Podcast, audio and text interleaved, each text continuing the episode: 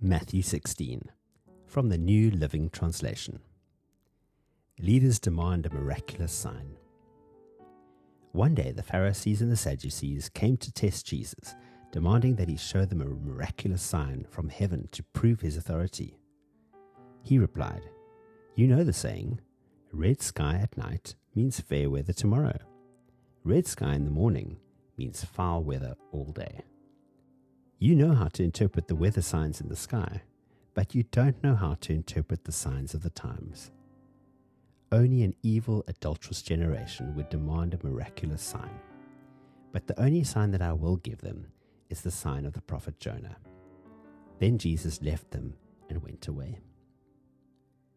Yeast of the Pharisees and Sadducees. Later, after they had crossed the other side of the lake, the disciples discovered they had forgotten to bring any bread. Watch out, Jesus warned them. Beware of the yeast of the Pharisees and the Sadducees. At this, they began to argue with each other because they hadn't brought any bread. Jesus knew what they were saying, so he said, You have so little faith. Why are you arguing with each other about having no bread? Don't you understand even yet? Don't you remember the 5,000 I fed with five loaves? And the baskets of leftovers you picked up? Or the 4,000 I fed with seven loaves and the large baskets of leftovers you picked up? Why can't you understand that I'm not talking about bread? So again I say, beware of the yeast of the Pharisees and Sadducees. Then at last they understood that he wasn't speaking about the yeast in the bread, but about the deceptive teaching of the Pharisees and the Sadducees. Peter's declaration about Jesus. When Jesus came to the region of Caesarea Philippi, he asked his disciples, Who do people say that the Son of Man is? Well, they replied, Some say John the Baptist, some say Elijah, and others say Jeremiah or one of the other prophets. Then he asked them, But who do you say I am? Simon Peter answered, You are the Messiah the Son of the living God. Jesus replied, You are blessed, Simon, son of John, because my Father in heaven has revealed this to you. You did not learn this from any human being. Now I say to you that you are Peter, which means rock, and upon this rock I will build my church, and all the powers of hell will not conquer it. And I will give you the keys of the kingdom of heaven. Whatever you forbid on earth will be forbidden in heaven, and whatever you permit on earth will be permitted in heaven. Then he sternly warned the disciples not to tell anyone that he was the Messiah. Jesus predicts his death. From then on, Jesus began to tell his disciples plainly that it was necessary for him to go to Jerusalem, and that he would suffer many terrible things at the hands of the elders the leading priests, and the teachers of the religious law. He would be killed, but on the third day he would be raised from the dead. But Peter took him aside and began to reprimand him for saying such things. Heaven forbid, Lord, he said, this will never happen to you. Jesus turned to Peter and said, Get away from me, Satan. You are a dangerous trap for me. You are seeing things merely from a human point of view, not from God's. Then Jesus said to his disciples, If any of you wants to be my follower, you must give up your own way, take up your cross, and follow me. If you try to hang on to your life, you will lose it. But if you give up your life for my sake, you will save it.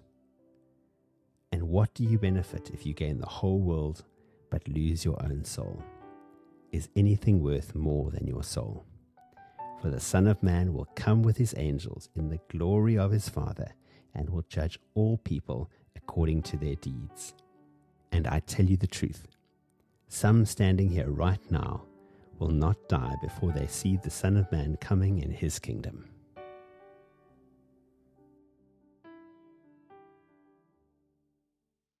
Today's passage starts out with Jesus being tested by the Pharisees and the Sadducees and they approach him with their wisdom, trying to trap him. And Jesus says to them, You're really good at interpreting earthly things, but essentially, you really don't get it when it comes to heavenly things, to eternal things. And then he says to his disciples, not just once, but twice in today's passage be aware of the yeast of the Pharisees and the Sadducees.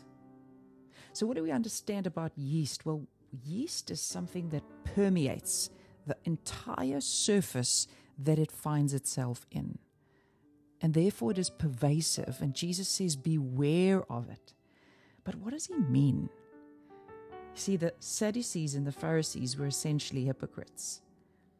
They had strict adherence to the law, to they were all about rules and regulations and following them to the T as proof of their own goodness. But so often they missed the very essence of why the rules existed in the first place. We see that it's entirely possible for us to do the same. Jesus talks to the disciples and he says to them, his next journey is to Jerusalem. And he's expecting a lot of suffering in that part of the journey. And he tells them what's going to happen in his future. And Peter takes him aside and starts reprimanding him, saying, Heaven forbid, Lord, this will never happen to you. And Jesus discerns that Peter is coming from an earthly perspective, not seeing what God has planned and the great victory he has orchestrated from a heavenly perspective, one that requires a price to be paid. And so we need to be aware. And he uses a beautiful illustration. He uses real life scenario when in the front end of Matthew 16 he finds the disciples arguing with each other because Jesus had started speaking about yeast, and that reminded them that they'd forgotten to bring bread. So I can just imagine the scene where the disciples are all accusing each other of, you know, who forgot to bring the bread. and Jesus says to them, Do you not yet understand? Do you not remember what I have done? Did you not see that when I call you on a journey to follow me, I feed those who I minister to? And essentially, Jesus reminds us that so often we focus our attention on being right and getting the earthly things right, focusing on what's lacking rather than focusing on the one who has already demonstrated that he is God over everything that we need. And who has already demonstrated that if he's calling us to follow him, we can just come as we are. And when we find ourselves with a multitude that needs food, all we need to do is bring what we have, and He will multiply it in our hands. So He says to them, Don't you remember? Don't you understand? I am the provider. And all you have to do is follow me. So, Lord, we ask you to forgive us today when we look from an earthly perspective and at the natural things that are necessary, instead of reminding ourselves that you are God and that you are provider. Within you is everything that we need.